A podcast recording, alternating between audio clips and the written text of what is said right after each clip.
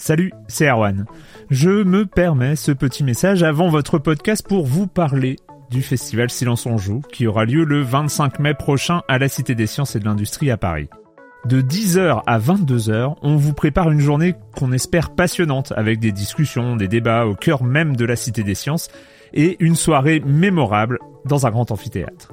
La billetterie est ouverte, le lien est dans la description des derniers épisodes et vous trouverez aussi un lien vers la programmation. C'est 20 euros pour la journée et la soirée, et si vous voulez juste passer nous voir en journée, il suffit d'une entrée classique pour la cité, c'est 13 euros tarif plein avec éventuellement des réductions. C'est la première fois qu'on organise un truc pareil et on espère vraiment que vous répondrez présente et présent.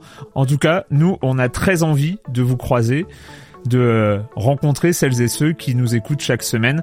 Rendez-vous donc le 25 mai et je vous laisse avec votre épisode de Silence en joue ou de la bande-annonce ou de Gâchette gauche ou de Dans la boucle. Enfin bref, bonne écoute. Planning for your next trip? Elevate your travel style with Quince. Quince has all the jet-setting essentials you'll want for your next getaway, like European linen premium luggage options, buttery soft Italian leather bags, and so much more. And is all priced at 50 to 80% less than similar brands. Plus, Quince only works with factories that use safe and ethical manufacturing practices. Pack your bags with high-quality essentials you'll be wearing for vacations to come with Quince. Go to quince.com slash pack for free shipping and 365-day returns. Silence en joue, Erwan Cario, bonjour.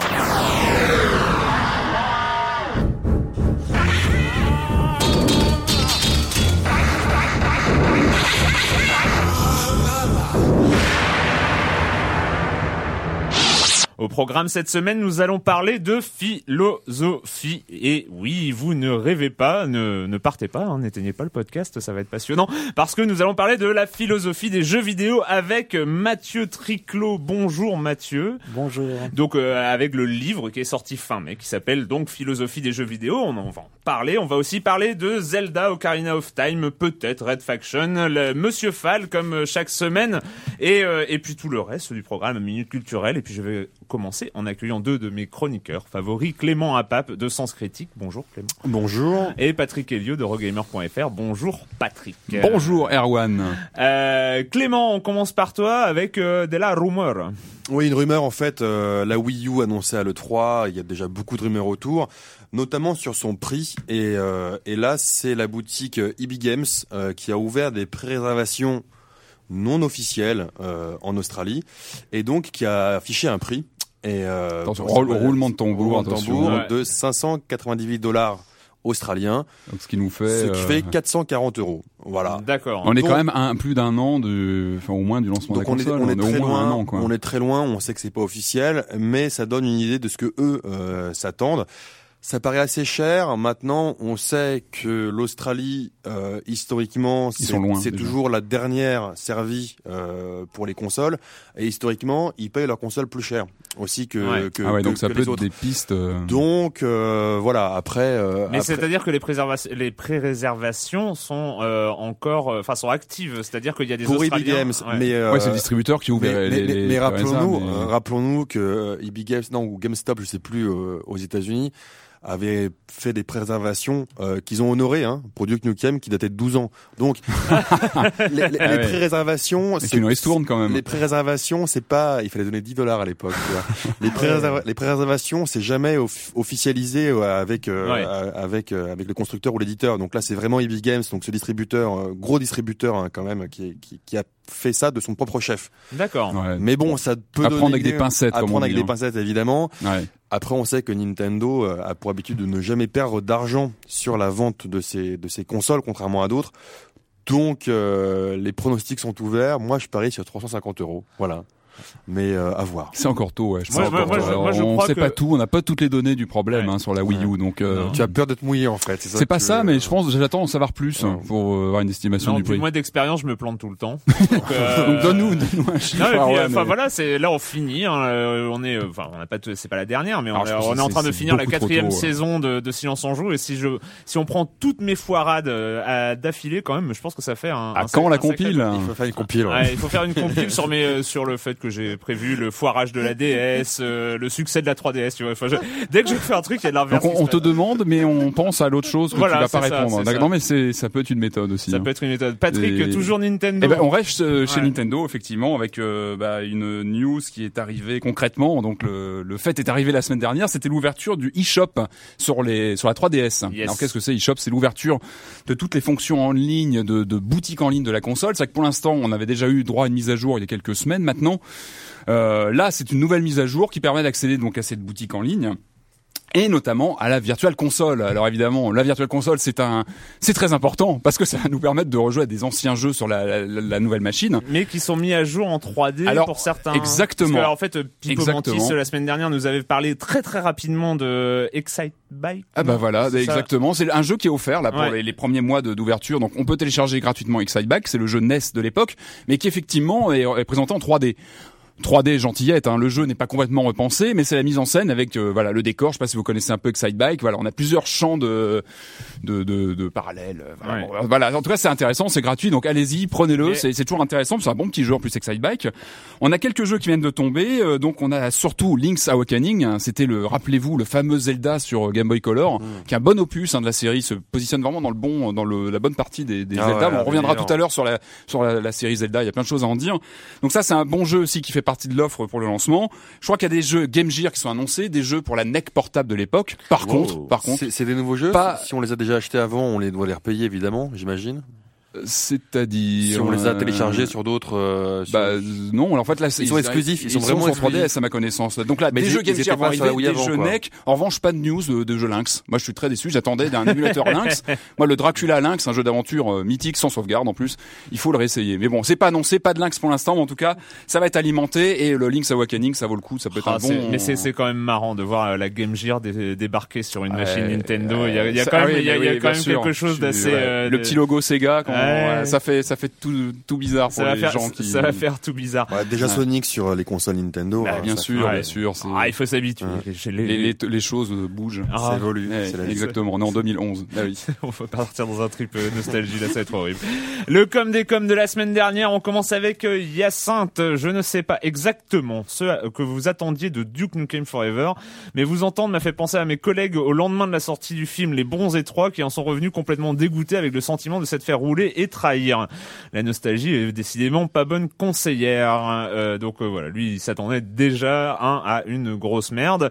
Euh, David Vincent qui lui répond et qui dit bah si justement les anciens fans de Duke Nukem étaient en droit de s'attendre à quelque chose de bien. Visiblement l'humour est bien présent dans cette nouvelle version, ce qui est déjà pas si mal. Ce qui pêche c'est le jeu en lui-même et c'est donc un mauvais jeu. Je crois que ceci est indépendant du fait que ce soit un remake, un remake d'un jeu mythique. C'est ce qu'on a dit aussi, c'est-à-dire qu'on s'attendait pas forcément à un grand jeu, on s'attendait pas forcément à un jeu de l'importance d'un Duke Nukem 3D, euh, mais euh, voilà, on s'attendait pas forcément à cette catastrophe industrielle euh, qu'est euh, qu'est Duke Nukem Forever. Agent 69, oui, qui lui justement dit, ben moi je l'aime bien ce Duke Nukem. Objectivement, c'est une grosse merde. Oui, bon d'accord. Euh, techniquement, artistiquement, c'est à la ramasse et le gameplay est une espèce, un espèce de, une espèce de mélange foireux entre les FPS des années 90 et, les, et un FPS moderne. Et même au niveau de l'ambiance, il y a des trucs très mal amenés, le genre de trucs qui sonnent bien sur le papier mais qui passent pas du tout en jeu, ou le genre de choses trop réfléchies et qui manquent de spontanéité. Mais je sais pas, je l'aime bien quand même. J'aime beaucoup les répliques de Duke, l'univers, l'univers débile à souhait, les armes sont sympathiques, euh, etc. Enfin euh, voilà. Donc en fait, il y a quand même des gens voilà qui ont un rapport un peu un peu plus. euh, Mais quand on achète euh, ces jeux, c'est toujours, euh, c'est toujours, on a souvent tendance à, se... je suis méchant. Non, mais quand on achète ces jeux, c'est vrai qu'on a toujours tendance à, à vouloir se, se justifier. Moi, je me rappelle à l'époque quand j'ai acheté un jeu pourri sur Mega Drive et que je le payais 400 ou 500 Des francs. titres, un titre. Tu peux pas dire ça comme ça. F22, F22, euh, Ouais. ce, ce simulateur de vol, euh, moi je le défendais mais contre contre vents et marées. Voilà, je un peu d'amour propre dans c'est- l'histoire. C'était toute l'année de mes économies, donc. euh, C'est voilà. un, peu comme le syndrome de Stockholm. euh, Exactement, mais c'est mais c'est normal, hein, c'est normal. Hein, pensez pour les. Pourquoi F22 alors que t'avais des, enfin, des- je sais pas. Il y avait des Ah, choses parce que bien. j'avais les autres déjà et Ah bon là j'avais pas le droit de l'acheter donc euh, voilà. Enfin, le, il, conclut un peu comme quand on regarde un film de série Z et qu'on passe un bon moment. Je sais que on sait que c'est naze, mais on aime bien quand même. Et il espère quand même de voir d'autres jeux Duke Nukem à l'avenir et que la licence est pas perdue et a encore un gros potentiel. Et pour finir, euh, Zali Falcam qui euh, nous dit à propos de notre invité de la semaine dernière, je suis devenu plus accro à mes deux news de barre de vie par jour qu'aux 9000 de la concurrence en une seule visite. Voilà, c'était euh, barredevie.com, hein, le site lancé par euh, Pipo Pierre-Alexandre Rouillon que nous avions la semaine dernière et Sébastien de la haie Netsabes. Voilà, barredevie.com. Vous pouvez y retourner. Euh, ben voilà, on va commencer à parler de philosophie, mais un petit morceau qui va nous mettre dans l'ambiance avant.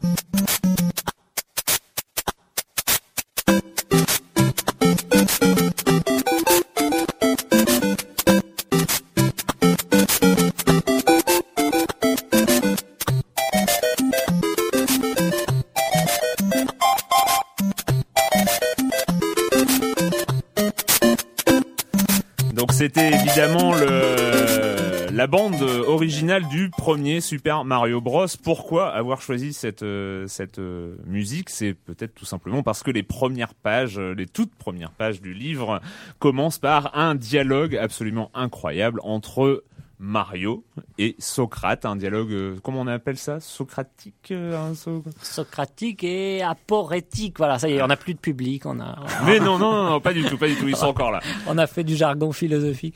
Euh, aporétique, ça veut dire qu'on trouve pas la solution, et il, se, pose une question, euh, qu'est-ce que c'est que les jeux vidéo? Est-ce qu'on peut, les, est qu'on peut les définir?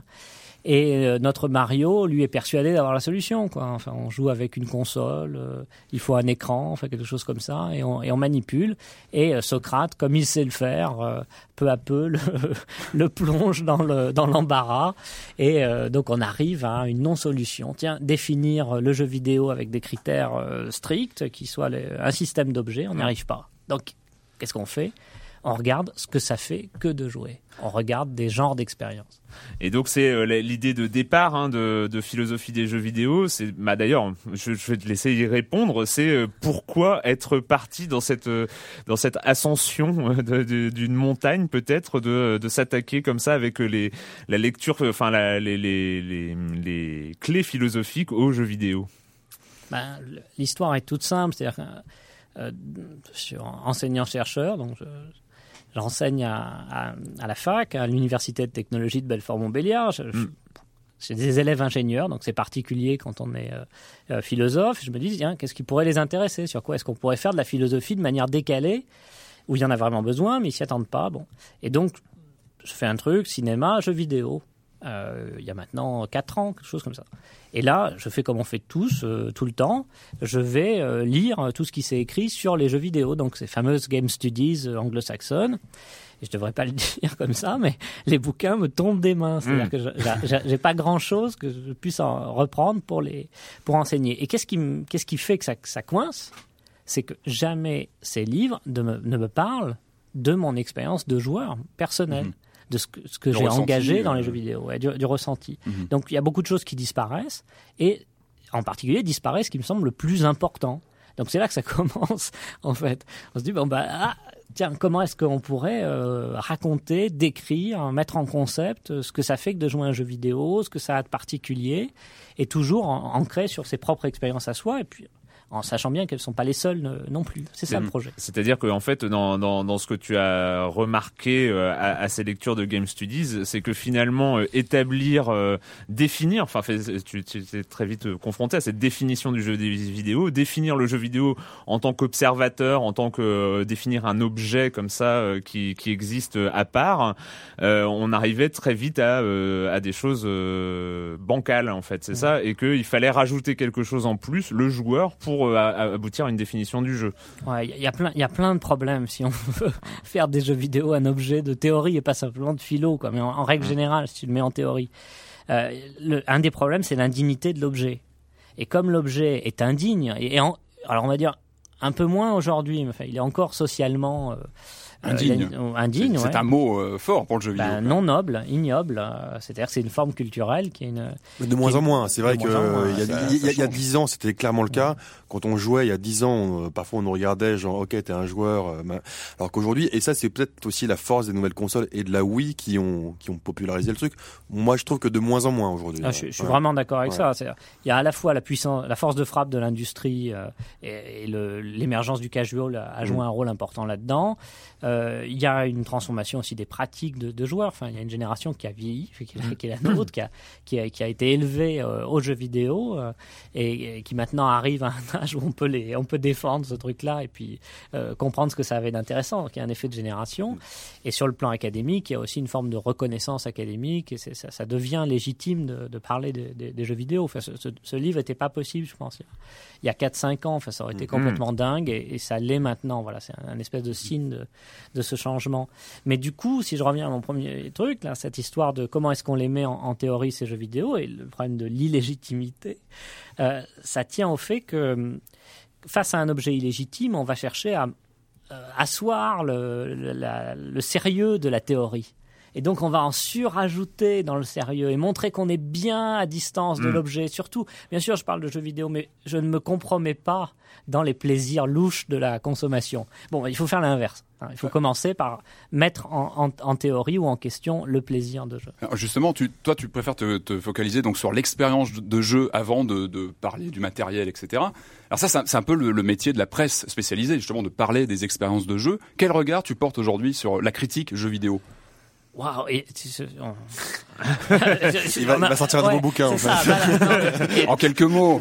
J'ai balancé deux horreurs, enfin une horreur à propos des Game Studies comme ça en mettant tout dans le même stack et en disant c'était atroce.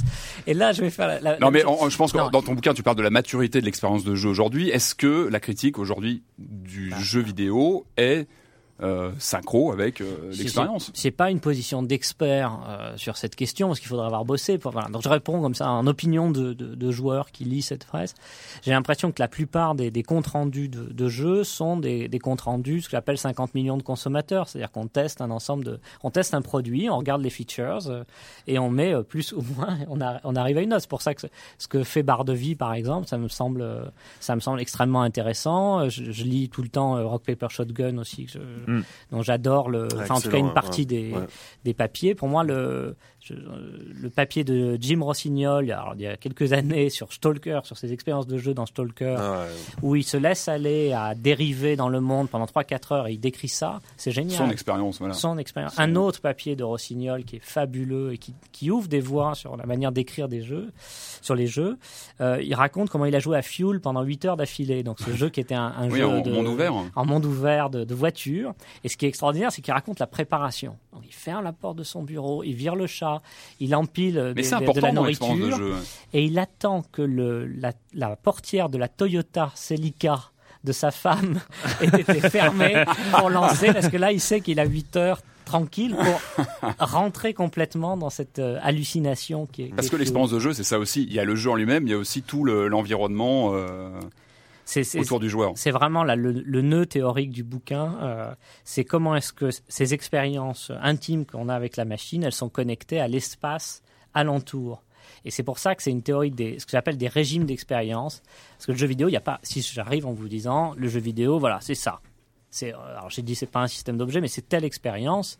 Euh, vous allez me regarder euh, comme un incompétent notoire, parce que c'est évident qu'il y a des régimes extrêmement divers, et on le sait bien en tant que joueur que l'on passe de l'un à l'autre. Donc ce qui m'intéresse, c'est de décrire des expériences dans, leur lieu. Comment des lieux, au fond, font se cristalliser ou permettent à des expériences de jeu spécifiques de se cristalliser. Ce mhm. C'est pas du tout la même chose de jouer, par exemple, dans l'espace domestique au salon, avec la mhm. console, qui est la grande machine du salon, et de jouer au bureau, sur la machine de bureau.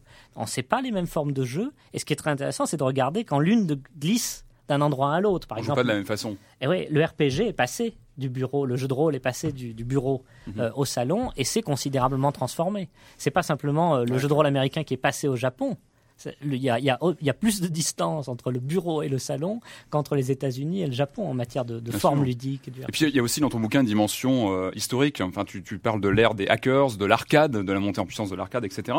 Pour toi, à quoi ressemble le jeu vidéo en 2011 par rapport justement aux différentes euh, époques qu'on a pu traverser Qu'est-ce qui pourrait euh, définir le jeu vidéo aujourd'hui? En fait, la complexité de la situation actuelle est, est monumentale. Plus qu'auparavant. Oui, oui, bien sûr, parce que les jeux ont essaimé. Et ce qui me semble extrêmement important à dire d'abord, c'est cette diversité et cette pluralité des régimes d'expérience. Elle est euh, sociale, on joue pas de la même manière, il y a des pratiques très différentes du jeu. Et elles, à la limite, elles se valent toutes. C'est-à-dire qu'elles m'intéressent autant euh, les unes que les autres comme forme de branchement à la machine. Tu veux dire le jeu connecté, le jeu jouer sur offline, sa, sa, sa- sa console dans le portable dans le métro, c'est pas la même chose que jouer sur sa PlayStation euh, Mhm. euh, Dans le dans salon, un pavillon de, de banlieue. Ou que de jouer en LAN party, ou que voilà. c'est- Co- complètement. Et il y a des manières de tirer plaisir de la machine, de jouir de la machine qui sont profondément différentes. Et c'est ça qui m'intéresse. Comment est-ce qu'on a- on arrive à en tirer plaisir? Je donne un exemple de cette diversité aussi. Il y a une diversité qu'il ne faut pas oublier, qui est souvent oubliée dans la littérature, qui est la diversité géographique. C'est-à-dire Ouais. qu'il y a des formes de jeux étrangères, pour le coup, qu'on connaît mal. Alors, par exemple, euh, la, la Corée est un cas qui est bien connu et qui est très intéressant. Où on a des jeux euh, auxquels on a du mal à jouer, nous, dans, dans le genre euh, MMO, enfin, donc jeu de rôle en, sur les mobiles, en etc. ligne, etc. Et qui- sont liés à des pratiques particulières, par exemple à l'importance des cybercafés, c'est-à-dire une Ouais. forme de jeu collective. Quand on joue à un jeu de rôle en ligne en Corée, on y joue ensemble. Pas Et chez soi. euh, Chacun seul devant son écran, mais tous ensemble à, à travers la machine. Donc ça, ça voilà, il y a des formes de jeux différents. Je- un autre exemple de ça, quelque chose qui m'avait frappé. euh, je, je lis les mémoires de mes étudiants. Il y en a un qui fait un mémoire sur le, le jeu compétitif. Bon, on a regardé les différentes formes, etc.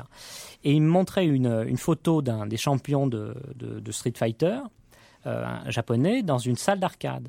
Et en fait, il est entouré, on le voit en train de jouer avec sa manette, et il, y a son concurrent qui est juste à côté, l'adversaire est juste à côté, ils se touchent presque, et ils sont entourés d'une foule de gens. C'est-à-dire que c'est exactement la situation du combat de boxe. C'est-à-dire ce qu'on a à l'intérieur de l'écran, la situation de combat, au fond, on le retrouve dans la situation de la salle. Et je pense que les, jeux réussissent, en tout cas les formes d'expérience réussissent, quand elles arrivent à trouver un- un- une bonne hybridation avec des lieux. Et c'est ce genre de description que j'essaye de produire sur des moments clés. Et, donc euh, le, fait pour revenir à, pratiquement la, la genèse de, ton livre, c'est que tu as, euh, en fait, c'est pas évident de, de, de, con- de considérer, même pour toi, de considérer que le jeu, vidéo est un objet philosophique. C'est pas euh, pas une évidence et, c'est quelque chose que tu, expliques. C'est euh, tu as tu as pu aboutir à, à cette à cette conclusion. Oui, le jeu vidéo en est un parce qu'il y a un état vidéoludique il y a un état bien spécifique du joueur face à face à, l'objet jeu vidéo qui est donc du coup quelque chose qu'on peut analyser par euh, par le prisme philosophique. Alors c'est quoi cet état vidéoludique? Qu'est-ce qui le caractérise vraiment? Il n'y a pas une évidence au départ qu'on peut faire une philosophie des jeux vidéo. Il y aurait plein de manières de la faire. Chercher de la philosophie dans les jeux, mettre des grosses références philosophiques pour parler des jeux et, fa- et faire sérieux. C'est pas du tout ce que je fais. Euh, S'il y a de la, phi- de la philosophie, c'est parce que je m'attache à, à ce qu'on appelle la subjectivité, c'est-à-dire à, à soi et à la manière dont on se construit soi et les, les figures qu'on peut se qu'on peut se donner. euh, voilà. Et donc une de ces figures, c'est celle du, du joueur de, de jeux vidéo. Et alors, ce concept d'état vidéoludique, évidemment, c'est dire, ça, ça veut dire, quand je joue à un jeu, je cherche d'abord un état, au fond. Et je cherche pas tant l'histoire, je cherche pas tant. ah, C'est je quoi, c'est cherche- une forme de transe ou de en- à minima, je dirais qu'il y en a plusieurs, de, mais à minima, un état de retrait. C'est-à-dire vis-à-vis du Mhm. cours ordinaire, on se met dans la bulle, comme on dit. on rentre dans le monde du jeu en fait. On rentre dans le monde du jeu et on se sépare euh, du monde alentour. Et euh, cet état, bah, s'il se casse, il n'y a plus de plaisir de jeu. Il n'y a, même plus de jeu. Donc il y a, on fabrique avec la machine, on, fait un, on y met un grand soin, on fabrique cette bulle, on fabrique cet espace du jeu dans lequel on va évaluer, évoluer. Pardon. Et on fait bien gaffe à surtout ne pas briser euh, ce- cet espace. Et après, pour- comment est-ce qu'on peut théoriser ça? Ben, C'est là qu'il faut avoir des, des billes qui viennent d'ailleurs pour comparer. Et l'état, ce concept d'état vidéoludique, bon, un- une de mes grandes entrées, c'est la comparaison avec l'état filmique. Parce qu'on a en théorie du cinéma des textes prodigieux de Christian euh, Metz de- sur euh, ce que c'est qu'être spectateur dans une salle de cinéma. Et c'est intéressant parce que qu'est-ce qu'ils nous disent euh, Ces textes-là, ils nous disent bah, on est immergé dans les images. Il y a une immersion, il y a du réalisme, on s'y croit, on est dedans. Bon, mais c'est pas du tout le même réalisme, on n'a pas du tout la même immersion que les jeux vidéo. Alors là, on peut commencer à décortiquer. Tiens, pourquoi c'est pas la même chose d'être dans la salle de cinéma et de jouer à un jeu vidéo et ça ça tient pas simplement à, cette fameuse interactivité. Tu, nous parles beaucoup du, du, genre FPS dans tes écrits, parce que je crois que tu étais toi-même un joueur de FPS euh, depuis quelques années. Est-ce que tu penses que ça s'applique à tous les genres de jeux, cet état?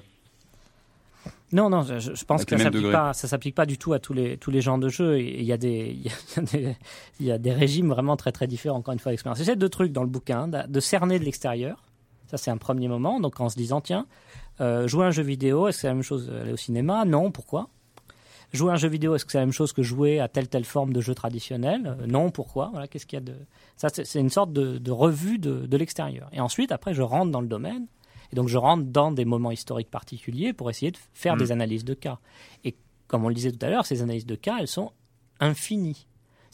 J'étudie trois lieux qui sont des, lieux euh, majeurs dans l'histoire des jeux vidéo. Il faudrait en étudier d'autres, évidemment. Je pas, simplement, je n'ai pas les, moyens de les étudier tous. Enfin, c'est des choses qu'on mm. continue euh, à faire. Tu nous parles en fait, de l'oubli de soi quelque part lorsqu'on joue. Est-ce que l'aspect connecté du jeu vidéo peut aller contre ça ou au contraire le renforcer, à ton avis? De jouer avec les autres. Hein. De jouer avec les autres, d'avoir voilà, d'être en, relation avec ses, ses amis euh, oui, puis réels. Il y, a aussi des jeux où on peut jouer avec sa compagne euh, qui, qui, qui, regarde. C'est pas une bulle forcément solitaire. Enfin, il y a, y a quand même aussi des personnes qui peuvent accompagner l'expérience aussi. Oui, complètement. Alors, après, je sais pas quelle est la position de celui qui regarde. Et on en discutait tout à l'heure, mais quelque chose que j'essaie de retrouver moi dans ma pratique, c'est avec mes propres enfants, c'est des choses que j'ai vécues moi, gamin, avec mon frère, où on jouait ensemble sur la machine. Mhm. Donc, et qu'est-ce que ça voulait dire jouer ensemble? Il y en a un qui appuie sur telle telle touche, et puis l'autre sur telle telle autre touche sur le clavier. partage le clavier. C'est du coop, mais c'était pas du tout fait pour ça, évidemment. Et on bricolait une, une forme coopérative. C'était évidemment une expérience extrêmement euh, enfin tout est complètement formidable. Peut-être c'est la nostalgie qui me fait dire ça parce qu'on s'énervait aussi. Et euh, donc euh, ce qui est euh, ce qui est intéressant, c'est de, sortir. Tu sors dans, ton livre de le, jeu vidéo d'un système de règles, par exemple. C'est quelque chose qui n'est on peut pas définir.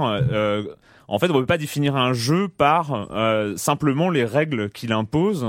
Il y a quelque chose qui est en dehors. Il y a quelque chose qui tient de la relation euh, du fun. Voilà, c'est, cette espèce d'élément un peu un peu étrange que tu compares. À, enfin, ce n'est pas toi qui le compare. Tu, tu, as une citation comme ça qui compare à l'âme, euh, à la pesée du fun.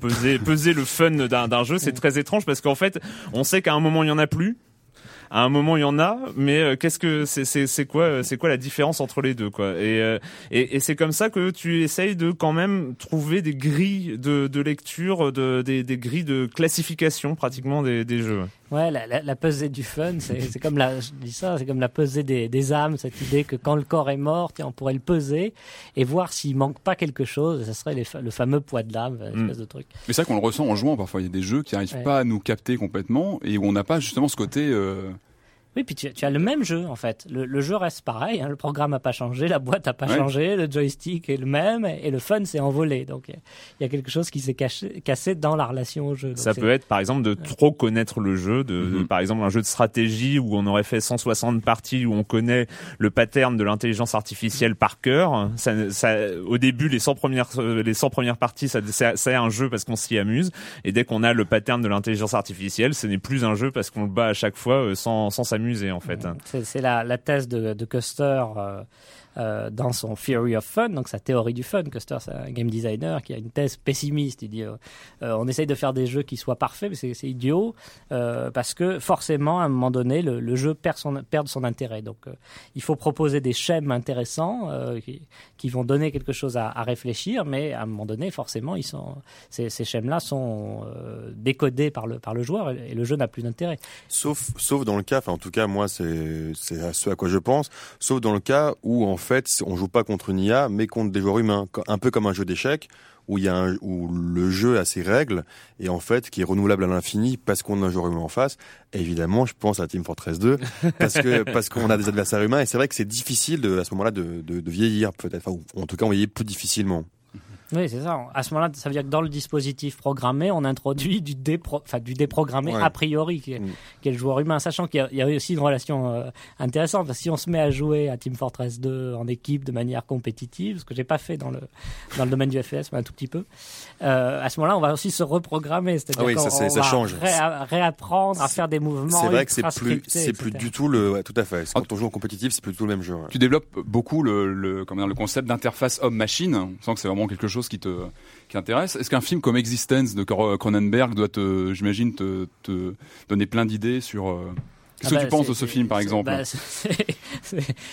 bon, alors, il faut raconter peut-être à, ceux qui connaissent pas Existence. Donc, c'est Existence, c'est le, re- le remake par Cronenberg de Vidéodrome, un de Mhm. ses, ses Ouais, premiers films, qui portait sur la télé et le magnétoscope. Donc, c'était le premier périphérique. euh, Enfin, le magnétoscope est arrivé après le jeu vidéo, mais c'est deux périphériques de la télé, Mhm. la console et le, et le magnétoscope. Et il y a- euh, Vidéodrome est célèbre comme un film comme ça, trash, à petit budget, pour les scènes où le personnage s'insère Ouais. une cassette de VHS ouais. dans une espèce de fente qu'il a au milieu du, du ventre et ça, ça, ça, ça dégouline dans tous les sens.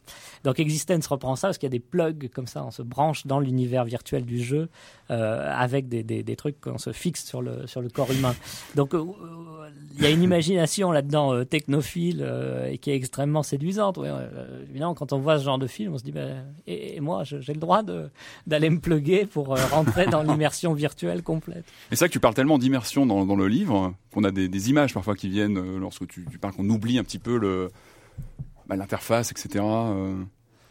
Mais de toute façon, tout, tout, tout, tout le, le- le principe même de, de, de ton livre, c'est sur cette, euh, cette distance. Ça, C'est ce que tu appelles la, la, la, la- la distance entre, entre le joueur et, et le jeu, euh, qui n'est pas... euh, voilà, le, le joueur sait d'un côté qu'il joue à un jeu, sait qu'il est dans son salon à, à regarder la, la, la télévision à, à, et à- et à manipuler quelque chose avec ses mains, et en même temps, il l'oublie, il est, il est dans une implication qui dépasse celle du simple spectateur. Tu revenais, euh, tu- il y a, y a le, le passage qui est intéressant sur l'aspect euh, somnolent de de de, euh, de l'implication dans le cinéma, euh, qui est de, de l'immersion dans le cinéma. C'est une véritable immersion que, le- que le cinéma propose, mais c'est une immersion somnolente, c'est-à-dire qu'on on sait tous hein, qu'on s'est endormi dans une salle de. Ouais. cinéma parce qu'on est on est totalement reposé. Et, et dans le jeu vidéo, Ça bah, dépend du film aussi. dans le jeu vidéo, on ne peut pas atteindre. c'est- complètement différent. C'est une immersion active. Oui, c'est, alors là, on revient au régime cinéma, jeux vidéo. Effectivement, dans les descriptions cl- classiques de Metz, qui sont prodigieuses, hein, j'invite les- euh, tout, euh, tout le monde à se procurer ce vieux livre qui s'appelle Le signifiant imaginaire, et qui est le genre de livre qui tombe des mains tellement les descriptions sont justes, paraissent justes.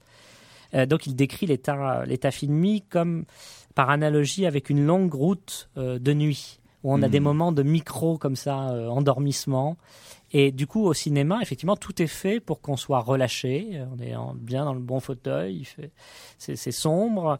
Euh, du coup, pour qu'on se laisse glisser dans un demi-sommeil, et le film vient se projeter comme une sorte de rêve étranger sur mon propre écran mental. Et c'est, quand même une situation particulière. On, on l'oublie parce que c'est devenu naturel d'aller au Mhm. cinéma, mais c'est une situation tellement étrange que d'aller se mettre dans cet état de sous-motricité pour produire une sorte d'hallucination licite, c'est, génial comme Mhm. technologie culturelle, la salle de cinéma. Et alors si on compare aux jeux vidéo, alors, il y a aussi une... le résultat finalement ressemble, c'est-à-dire qu'on est dans l'image. Hein, être dans l'image, ça veut dire quoi? Au cinéma Ça veut dire quand on demande à un spectateur ce qu'il a vu, il dit pas des taches de lumière sur un écran. Il dit j'ai vu machin truc, Mhm. faire ceci ou cela. C'est ça être dans les images euh, au cinéma. Euh, en, en matière de jeux vidéo, on est aussi dans les images, mais de manière manifestement par un tout autre biais L'action, c'est par une l'action sorte qui. d'action euh, continue. Et alors, ce qui est intéressant, c'est de se demander comment est-ce qu'on la- comment est-ce qu'on casse les états d'immersion. Au cinéma, vous rallumez la lumière, donc vous cassez Mhm. le rêve, et c'est ce qu'on vit quand on sort de la salle, là où on a mal aux yeux. Euh, en jeu vidéo, pour casser l'immersion, c'est simple, vous cassez le rapport de ping-pong comme ça qui s'établit entre le joueur et l'écran. C'est-à-dire vous introduisez du lag dans les commandes où la commande répond pas bien, et on sait tous comme joueurs ce que ça provoque. Ça provoque ce qu'on appelle le rage kit, ce truc insupportable. Ah, c'est rarement volontaire de, le- de la part des développeurs en général. on peut, alors, on peut imaginer des cas dans lesquels ça existe. Metal Gear, par exemple, bien ça s'amusait avec, à ce, ce- avec ce le genre jeu, de avec le Et joueur. même, et même de plus en plus, c'est quand même une tendance qu'on voit, euh, notamment à cette 3 On voit que tous les jeux qui, quand même, nous, nous intéressent grandement. Je pense au reboot de Tomb Raider, je pense euh, à Uncharted 3, etc. Quand ils ont montré, quand ils ont été montrés à l'E3, les trailers de, enfin, non, même pas les séquences de gameplay qu'on a montrées, globalement, on était plus dans le, dans le film interactif auquel on, Mm. on, on actionnait par petits bouts, euh, plus que dans le vrai gameplay euh, qu'on- qu'on avait avant euh, permanent, quoi. Mhm. Parce que, parce que peut-être c'est la, la conclusion, c'est qu'on ne peut pas montrer un gameplay euh, sur, une- Ouais. sur un simple écran. En fait, Ouais. c'est très très dur de montrer un intérêt de gameplay sur un simple écran. Bien sûr.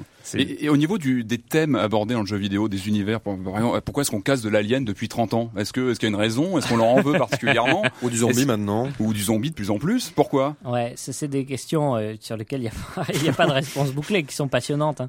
Ce qu'on peut dire, c'est qu'il y a, un- il y a de, la, de la génétique, euh, il y a un passé lourd, puisque le, le premier jeu vidéo, euh, enfin celui que je considère moi comme le premier jeu vidéo, il y a un débat.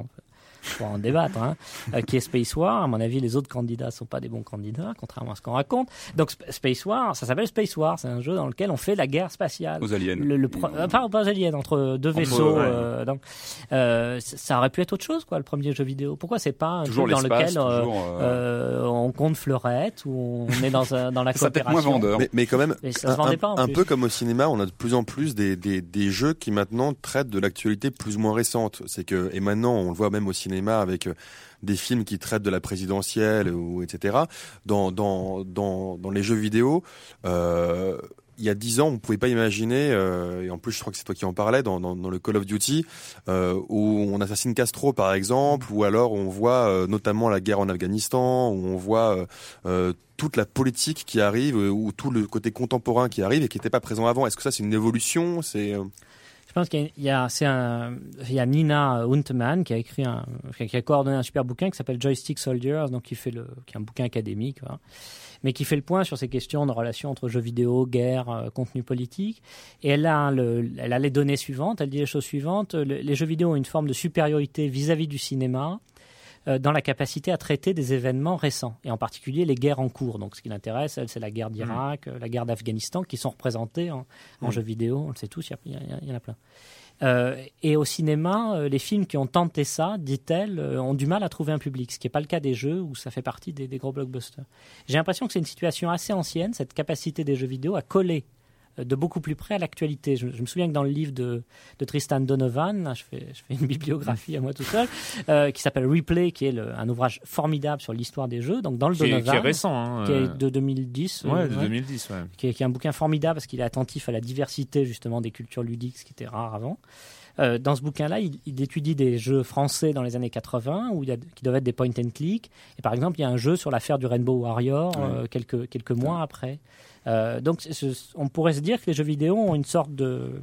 Il faudrait se demander pourquoi après, mais ont euh, une capacité à prendre en charge euh, des éléments d'actualité de manière beaucoup plus, beaucoup plus forte. Ça tient sans doute au statut du médium. Et après, il y a la thèse de Huntman. Euh, elle, elle, ce qu'elle dit, c'est que l'intérêt des jeux, face à des événements douloureux comme la guerre contre le terrorisme, etc., qui génèrent de l'angoisse, c'est qu'on prend le contrôle. Donc il y a une fonction cathartique, dit-elle, de ces jeux, parce Mhm. qu'on peut rejouer euh, ce qu'on voit de manière angoissante et passive à la télé. Et ça, le cinéma, là-dessus, perd. On va revenir, on va, on va continuer cette discussion passionnante euh, après, après une- un intermède ludique. Hein on va appeler ça comme ça. Non, on va, on va passer bah, au, au Legend of Zelda Ocarina of Time 3D.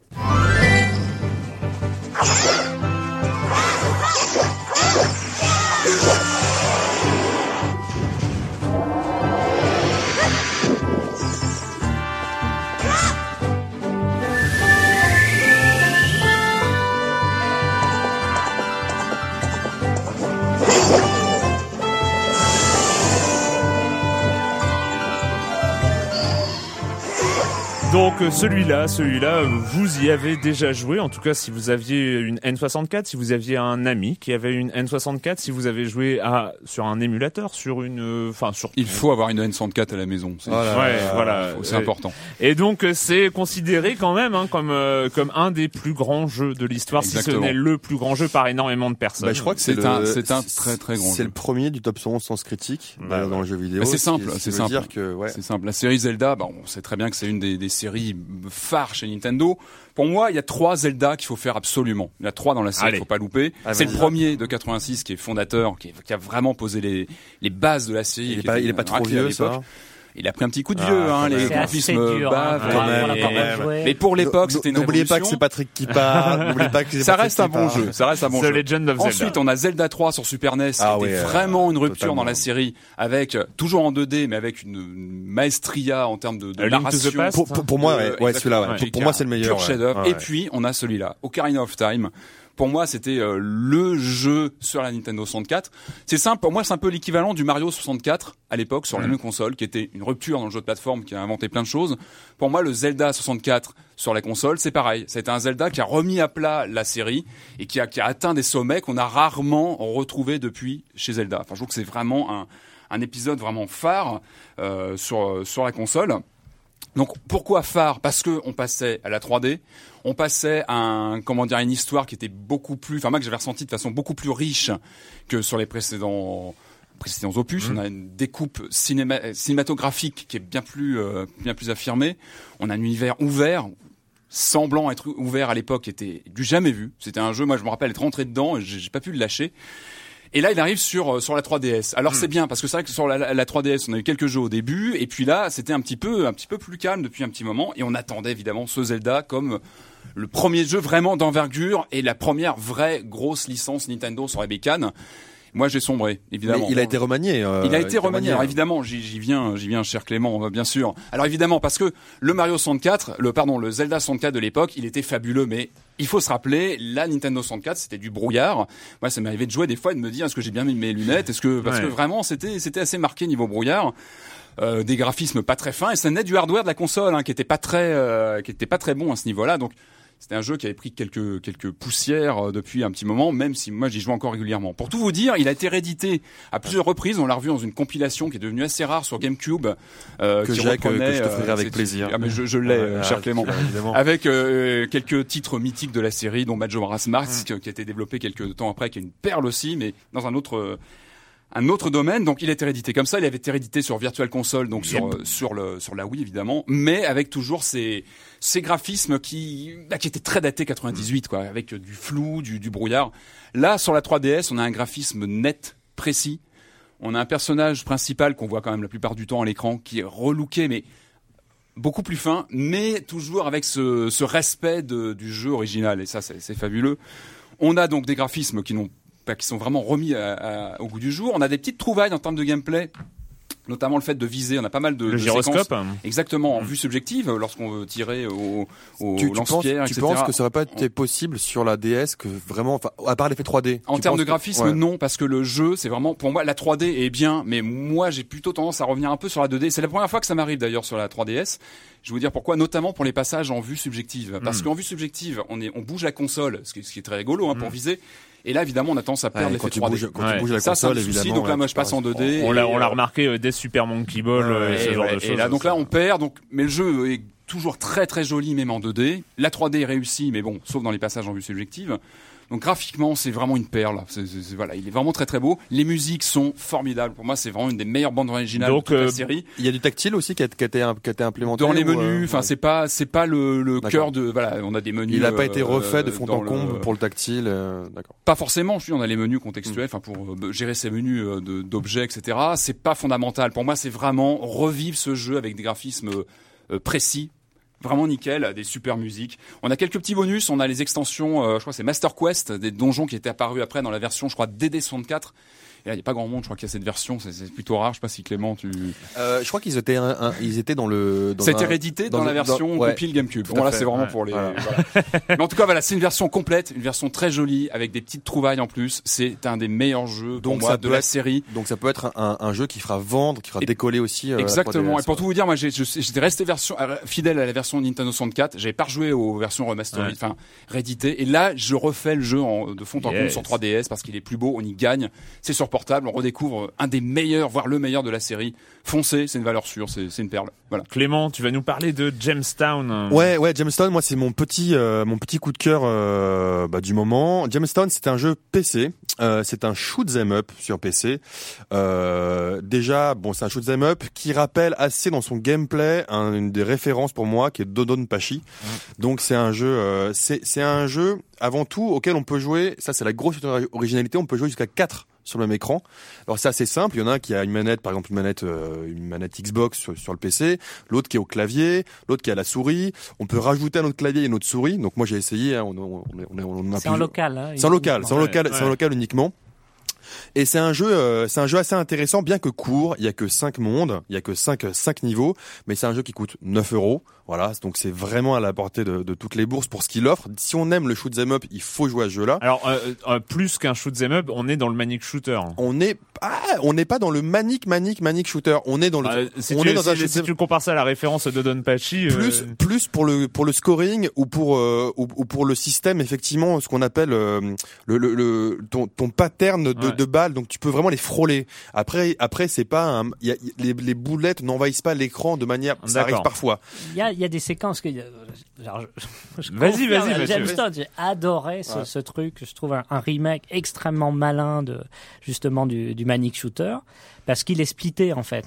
Il y, a, il y a les cinq niveaux, mais on les refait avec des niveaux de difficulté en fait voilà on est pour débloquer. on, on est obligé, c'est-à-dire que si on, comme on l'a fait, si on, si on est comme moi un, un peu lâche, on commence en niveau de difficulté très faible, et là on a que trois, trois mondes en fait auxquels on, Mm. on- peut accéder, et dont on, doit progressivement monter. Donc on l'a pas dit, mais il y a, y, a un- y a un aspect pixel, un aspect pixel. euh, vraiment, on joue sur la film no- nostalgique et c'est extrêmement bien fait. Il y a une musique euh, vraiment qui, qui porte, hein, qui fait parfois un peu- penser au meilleur moment de, de Final Fantasy. Donc c'est- un jeu qui fait à la fois pour les débutants et même pour ceux qui aiment le scoring. Il y a un système très intelligent de tir simple, de tir secondaire qui évolue selon les quatre selon les quatre vaisseaux qu'on peut avoir qui sont débloquables en achetant de l'argent. Enfin, je vais pas rentrer dans les éléments de gameplay pur, mais c'est c'est suffisamment bien pensé pour à la fois pour, pour le débutant comme pour le gros gros gros gros fan. Le seul défaut que j'ai trouvé, moi je trouve pas que c'est le faible nombre de niveaux parce que ça se rejoue, euh, ça se rejoue avec plaisir.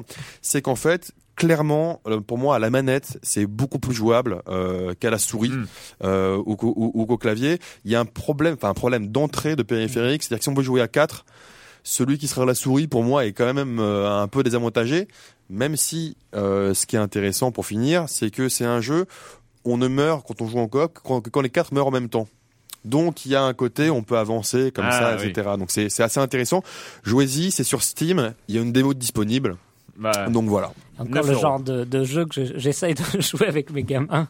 On y revient justement sur cet aspect de, de coop avec le fait que je tienne, euh, ils arrêtent pas de crever, mais c'est pas grave. c'est toi qui tires la partie Exactement, et eux, voilà. ils, eux, ils, re- ils Donc reviennent. c'est bien, c'est a pensé une, pour euh, plein, plein, plein de Une petites choses. hein. progressivité absolument géniale dans le Mm. dans le. On va en parler, on va en parler rapidement. Allez, on, on écluse les jeux parce que si on n'en parle pas cette semaine, on n'en parlera peut-être jamais. Et ça aurait été un tout petit peu dommage. Le Red Faction, euh, donc euh, le Red Faction avec euh, toujours euh, ce qui définit presque la série, les, les- le décor destructible, euh, pratiquement tout le décor est destructible. Oui, alors là, ça s'appelle Red Faction Armageddon. Ouais. Donc c'est un nouvel opus d'une série qui existe depuis 11, 12 ans maintenant, euh, qui se cherche un peu la série Red Faction oui. parce qu'on l'a connue euh, pendant les, sur les deux premiers opus comme un FPS avec cette, particulé- cette particularité pardon du moteur Geomod qui fait qu'on peut tout démolir dans les décors. Ah, On est passé Sachant, en... que- sachant que le premier c'était vraiment le maintenant maintenant ça, ça paraît euh, ça paraît vraiment commun parce que Mais tout le premier le fait. était euh, Ouais, mais le premier c'est vraiment le seul le premier qui crée qui vraiment ça, ouais. cette, euh, cette Ouais. nouvelle feature dans un jeu. Le troisième partait dans l'univers du, du monde ouvert. On était en troisième personne, donc ça se passait sur Mars, et on était dans un monde ouvert euh, qui était plutôt bien foutu, mais que j'avais pas fini. C'est vrai qu'il était un peu, euh, on se perdait, la narration était pas bien gérée, il y avait des, il y avait vraiment des, des- des défauts à ce niveau-là. Et voilà, l'idée était là. Aujourd'hui sur Armageddon, on reste sur la troisième personne, mais on oublie le monde ouvert, on retourne sur du jeu plus à couloir, à scripter, scripté couloir et on va même vers le survival, euh, ambiance horreur avec euh, des invasions de martiens pas bien, euh, pas bien, pas bien intentionnés dans les sous-sols de la planète. Voilà. Donc on, Alors euh, oui, c'est vrai que c'est pas on va on va le dire. Enfin moi en tout cas ça a été mon ressenti, c'est pas un bon jeu. Non mais il est pas il est pas bon. On peut pas dire que Red Faction est un bon jeu, on peut on pourra jamais le dire. il, est, il a pas l'ambition de euh, changer son genre, enfin de, de, de, de marquer son genre profondément, c'est clair. On est vraiment dans du, de la série B, euh, même au niveau du scénario, c'est vrai que ça reste très très Ah, confus. oui, on suit le ah, personnage, le personnage est assez transparent. Mais c'est marrant, ça ça m'a euh, rappelé une espèce de mode de de enfin euh, tu mets le scénario de Killzone, tu mets le red- scénario de Red Faction, Ouais, non, au tu mets le scénario, scénario, de je ne sais quelle euh, euh, résistance ou je sais On a, on a plein d'influences. On pense à Dead, on pense à Dead Space d'une certaine façon, Ouais. même s'il y a moins de mise en scène. Il y a un côté Dead Space pour les monstres, il y a du Starship Troopers pour les espèces de créatures un peu insectoïdes mm, mm, qui mm. nous, qui se jettent sur nous, etc.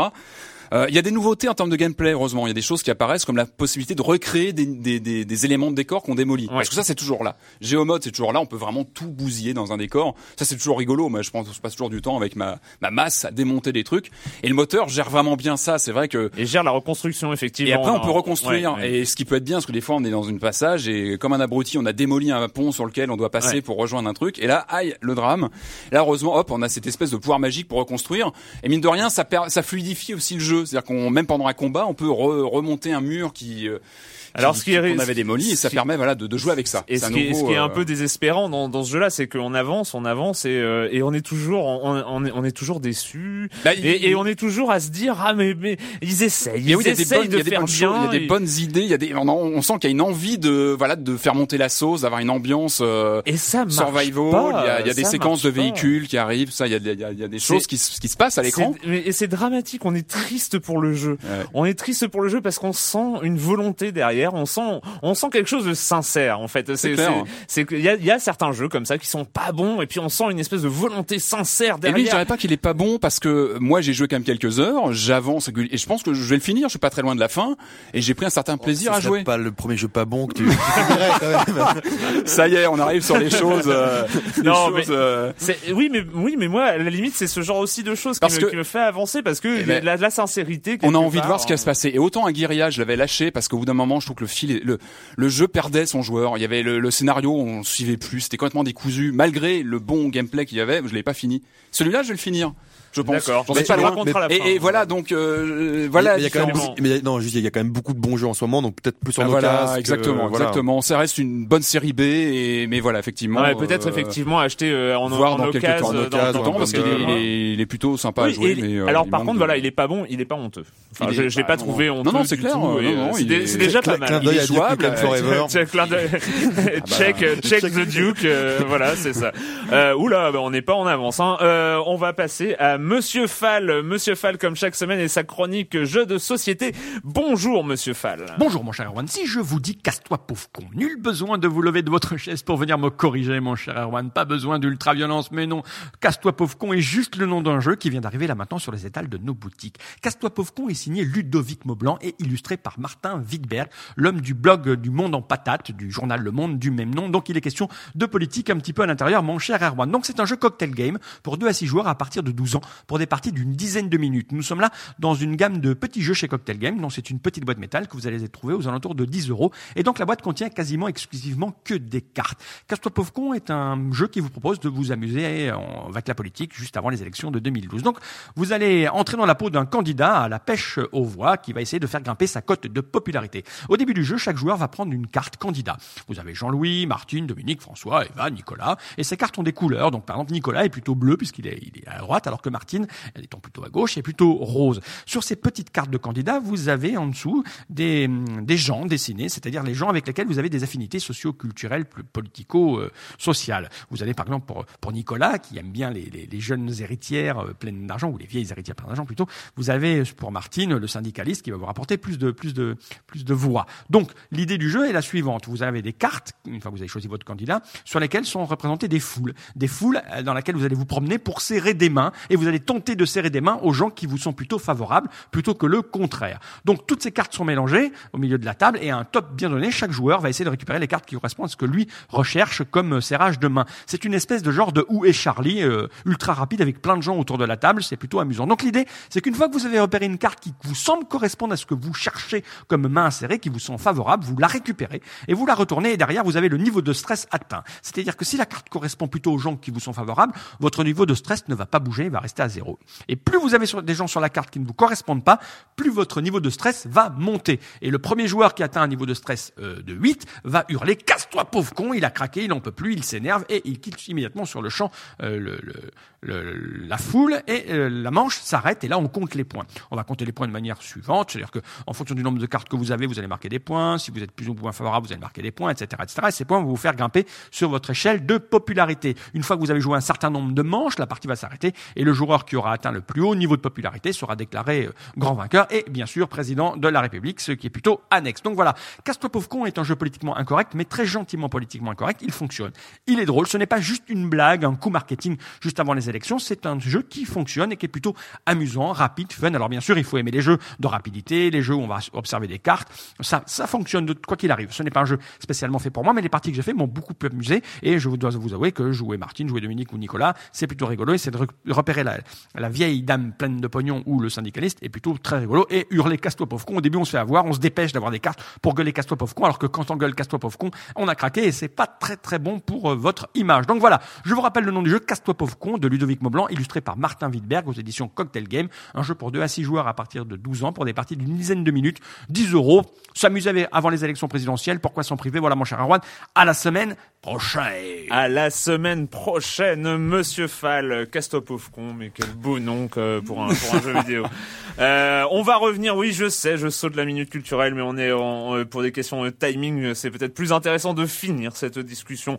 Voilà, c'est dommage de finir ça. De toute façon, il y a, y a, le livre, hein, Philosophie des jeux vidéo. Je l'ai pas dit, c'est à Zone chez euh, aux éditions La Découverte. C'est quelques quelques euros, 19 pour être précis.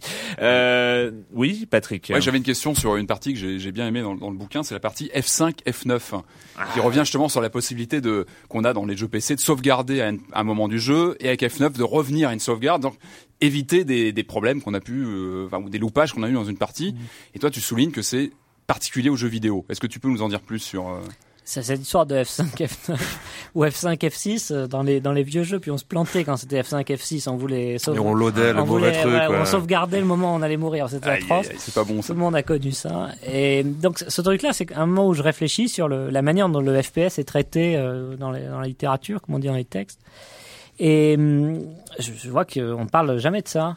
Et Ouais.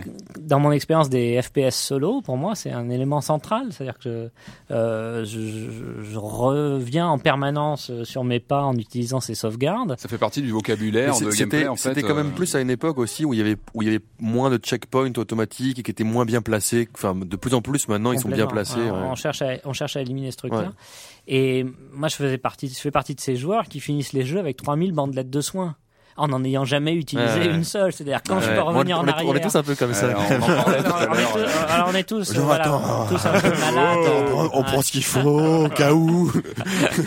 Et voilà. Et donc, du coup, euh, ben, Maintenant, c'est la je barre perds 5%, d'énergie qui s'enlève 5% tout de vie. Voilà. Du coup, ce, ce dispositif-là me gâche une partie de mon plaisir du FPS, du plaisir perfectionniste de pouvoir revenir en arrière. Et je me dis, ce truc-là, c'est quand même hyper spécifique au médium jeu vidéo. C'est-à-dire Mhm. qu'un film, on peut pas revenir en arrière. Euh, euh, un livre, bon, on pouvait tourner les pages ou euh, sur le film, appuyer sur Rewind pour revenir en arrière. Mais le, la suite ne sera pas changée. Et là, il y a quelque chose d'extrêmement particulier à cette forme culturelle-là qu'est le jeu vidéo, qui procure un plaisir spécifique, qui est lié à l'ordinateur, qui est lié à la machine de calcul, qui permet comme ça de recommencer euh, les, les séquences jusqu'à ce qu'elles soient parfaites pour le, pour le joueur. Donc voilà quelque chose de spécifique qui est euh, qu'on rate complètement quand on parle des FPS, on parle de ce qui se passe à l'écran. Ce qui se passe à l'écran, la violence, le sang qui gicle, les le explosions, le- le- ce que fait le joueur avec le jeu disparaît. Mhm. Donc on s'approprie aussi le jeu en faisant ça. Quelque part, on se. C'est cette quête de la perfection dans le, dans l'acte, l'acte, un acte quasiment sportif parfait euh, de, de, de faire un headshot au bon moment. Puis ça permettait et- aussi de, enfin en tout cas moi, pour moi, je l'avoue euh, avec un peu de honte, ça permettait de cheater un petit peu, notamment à, à Fallout 2, quand tu voulais voler, quand tu voulais voler. On a eu les deux aujourd'hui, Euh, Clément. Bravo, voilà. t'as réussi à placer les deux. Mais euh, voilà, que- quand tu voulais, quand, quand tu voulais voler un, avec tes talents de vol et que si ça échouait, tu risquais de, de devoir tuer tout le monde et donc de, de changer totalement en fait l'aventure qui suivait. Tu te servais grandement de ce, de ce F5 F9. On est en mode confession et, et les, les parties de civilisation. hein. Vous ne trichiez Ah bah, pas, vous Ah, bah oui. Ah, tu reloades un peu, hein. tu nous disais tout à l'heure que, que ce bouquin, tu n'aurais pas pu forcément l'écrire il y a 4 ou 5 ans. Est-ce que tu penses que ça correspond à, à une maturité du support ou des joueurs ou de nous aussi, de- des, des gens qui jouent aujourd'hui aux jeux vidéo, euh, qui fait qu'on a aujourd'hui besoin de se pencher aussi sur euh, de plus profondément sur ce qui fait le jeu vidéo Je pense qu'il y a un effet de génération. Euh, le fait qu'on ait grandi avec les, les jeux fait qu'à un moment donné, on se dit mais et qu'on continue à jouer et qu'on continue à jouer dans une atmosphère de- qui est pas toujours bienveillante vis-à-vis du médium. Enfin, pour pour euh, à- à défendre ce livre dans, dans des lieux très différents, euh, j'ai pas toujours des, des gamers en face. Et la, la question de l'addiction, de la violence, etc. C'est en général la première la première qui vient. Donc il reste cette, cet horizon de, de réception qu'on a tendance à oublier un peu quand on Mais Quand on est notamment, ton bouquin permet justement de faire évoluer aussi une mentalité là-dedans, parce que tu es invité sur des plateaux ou dans des émissions de radio qui sont normalement justement peu ouvertes aux jeux vidéo. Donc ça, ça permet justement de continuer à, à Ouais. enlever cette image. euh, Il y a jusqu'à un certain point une part de malentendu, parce qu'évidemment, je, je défends l'intérêt du jeu vidéo comme, euh, comme pratique culturelle, et je pense que c'est une, c'est une forme culturelle extrêmement importante aujourd'hui, et plus importante que le, cinéma en un sens ou la littérature, parce que c'est quelque chose dont on n'a pas parlé, mais dans, dans un jeu vidéo, on a une forme de relation avec euh, des univers simulés, c'est-à-dire qui sont engendrés par des petits nombres, par des paramètres. Et ces univers simulés, ils n'existent pas que dans les jeux vidéo. À l'évidence, ils colonisent euh, les formes de vie alentour. Donc la forme de vie que l'on a à l'écran dans un jeu vidéo, c'est la pointe avancée d'une forme de vie plus générale en dehors des jeux. Donc elle est intéressante à, à questionner de ce point de vue-là. Ce qui fait que le texte, ce texte-là, n'est pas uniquement une défense du jeu. D'ailleurs, je, je suis assez, euh, en général, euh, assez critique vis-à-vis de l'idée qu'il faut défendre à tout craint les jeux vidéo. Vous savez, Ouais, ces ouais, arguments qui disent ah, ils font perdre du poids parce qu'on s'agite devant la Wii, euh, ils, ils rendent plus intelligents parce qu'on a une coordination œil-main, enfin tous ces trucs de, de C'est psycho-cognitif. ces trucs utilitaristes autour du jeu vidéo. En fait. c'est c'est- c'est l'intérêt de la- cette forme d'expérience. Comment le- un philosophe voit l'avenir du jeu vidéo dans 10 ans, dans 15 ans? Tu parles de, on parle de gamification dans, dans le. Ben, J'essaie d'imaginer euh, par les lieux. C'est- d'appliquer ce- cette espèce de, de cadre d'analyse avec cette idée que des régimes d'expérience se développent par rapport à des lieux spécifiques. Et à chaque fois, les grands, enfin une grande partie des craquements dans l'histoire des jeux vidéo, c'est des changements de lieu. De l'université vers la salle d'arcade, vers le mall, euh, du mall vers le vers le, le salon. Voilà, ça, ça c'est des grands craquements. Il est, il est probable que du côté de la mobilité, c'est-à-dire des téléphones portables, peut-être des tablettes, etc., on finisse par voir arriver des formes de jeux spécifiques et adaptées à cette possibilité de se déplacer. Et bon, malheureusement, c'est pas comme ça que, le, le- le- pour des raisons industrielles, les choses se font pour l'instant. J'ai des étudiants qui travaillent dans le dans le milieu ils me disent, bah, quand on développe un jeu pour mobile, d'abord, ça doit pas être pas cher, ça doit reprendre quelque chose qui a déjà été fait, et c'est forcément quelque chose de dégradé par rapport à le, Ouais. au, premier jeu initial, parce que l'écran est plus petit. Mais euh, pensons à, à l'histoire. Euh, la VCS, la première console d'Atari, c'est des jeux d'arcade qu'on joue de manière dégradée à la maison, parfois juste- Et c'est un- ont, euh, indécent. Ceux qui ont essayé Pac-Man se Aïe, souviennent. aïe, aïe, aïe, Voilà. aïe, aïe. Et à un moment donné, euh, une petite compagnie qui s'appelle Nintendo arrive et invente des formes de jeux qui sont spécifiques au salon, spécifiques au téléviseur. Bon, voilà. Pour le, pour le mobile, ça s'est pas encore trouvé. On joue toujours au même jeu dégradé. Alors que cet écran, il est petit, mais il est aussi partout. Alors, voilà. C'est c'est pas moi qui dirais comment il faut inventer, mais je, peux apporter au moins une grille de lecture. Bon, on aurait pu continuer encore longtemps, Mathieu. euh, donc, euh, mais c'est le, le, le, le- le temps file. Euh, Mathieu Triclot, merci, Ah, merci. d'être venu nous voir dans Silence on joue. C'était vraiment passionnant. Oui, une Peut-être dernière- une, une petite annonce, si on Ouais. veut prolonger la, la discussion, je fais la, de retour à Paris la semaine prochaine, le 28, pour faire une lec- lecture, signature, discussion euh, dans un café qui s'appelle le Lieu dit, à partir de D'accord. 19h30. Donc Ah, peut-être bah, qu'on pourra mettre l'info. Ah bah ah ouais, ouais on mettra on mettra l'info donc euh, la semaine prochaine. Euh, mais vous n'allez pas échapper à la question rituelle, mais vous allez faire très très vite évidemment.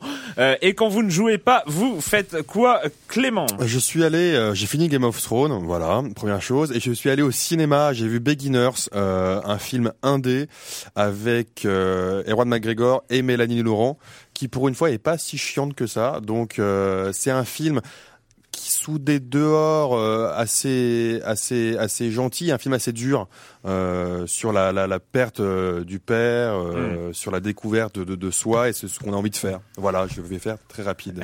Merci Patrick. Pareil, je vais, je vais faire vite. J'ai enfin découvert une perle que je voulais voir depuis des, des années, qui n'avait pas été rééditée en, en vidéo en, en Europe, en tout cas. Ça s'appelle Panic sur Florida Beach. C'est c'est une perle signée Joe Dante. Alors Joe Dante, on le connaît pour Gremlins, évidemment, mais c'est quelqu'un qui a beaucoup travaillé avec Roger Corman, par exemple, pour les connaisseurs. Dans son film, il met en scène un réalisateur qui vient présenter son nouveau film qui s'appelle Mante. Alors Mante, c'est l'histoire d'un homme qui se transforme en, en fourmi peu à peu. Donc c'est un espèce, c'est un énorme clin d'œil au cinéma de genre, à toute la culture du cinéma bis. Euh, le, le, réalisateur, il est incarné par John Goodman, qui nous fait un personnage entre William Castle avec ses, ses gimmicks dans la salle et Alfred Hitchcock. Ce film, c'est une perle. Il est, il est édité chez Carlotta Films, qui font toujours de très belles éditions. On a une édition Blu-ray qui est magnifique, avec des bonus superbes, longue interview de Joe, de Joe Dante. C'est une perle, je dessus. Voilà. Mathieu? Euh, Je joue à la pêche au canard dans la cour de l'école avec mes gamins. Euh, non, mais ça c'est encore joué, donc c'est triché. Euh, la, la, fête de l'école, ça marche pas. Euh, je, je, lis parce que c'est le boulot, donc je, je, je lis beaucoup, c'est une chance. Et le, le, bouquin que je suis en train de lire, c'est l'un des derniers de Raymond Bellour, et le, le titre m'échappe. Donc l'un des théoriciens du cinéma, justement, euh, dans la lignée de de Christian Metz, euh, qui analyse les expériences filmiques, et, et, lui, il le fait en comparant le cinéma à d'autres dispositifs. Par exemple, le cinéma et la guillotine, tiens, c'est deux trucs qui figent et qui arrêtent le mouvement. Et du coup, ça permet de réintroduire comme ça de l'extérieur, euh, la guillotine, tout le système social autour, dans les, les expériences du cinéma, un texte magnifique. Eh ben, très bien. Euh, bon, ben voilà, c'est fini pour euh, cette semaine. Euh, on se retrouve très bientôt pour parler de jeux vidéo sur Libé Labo.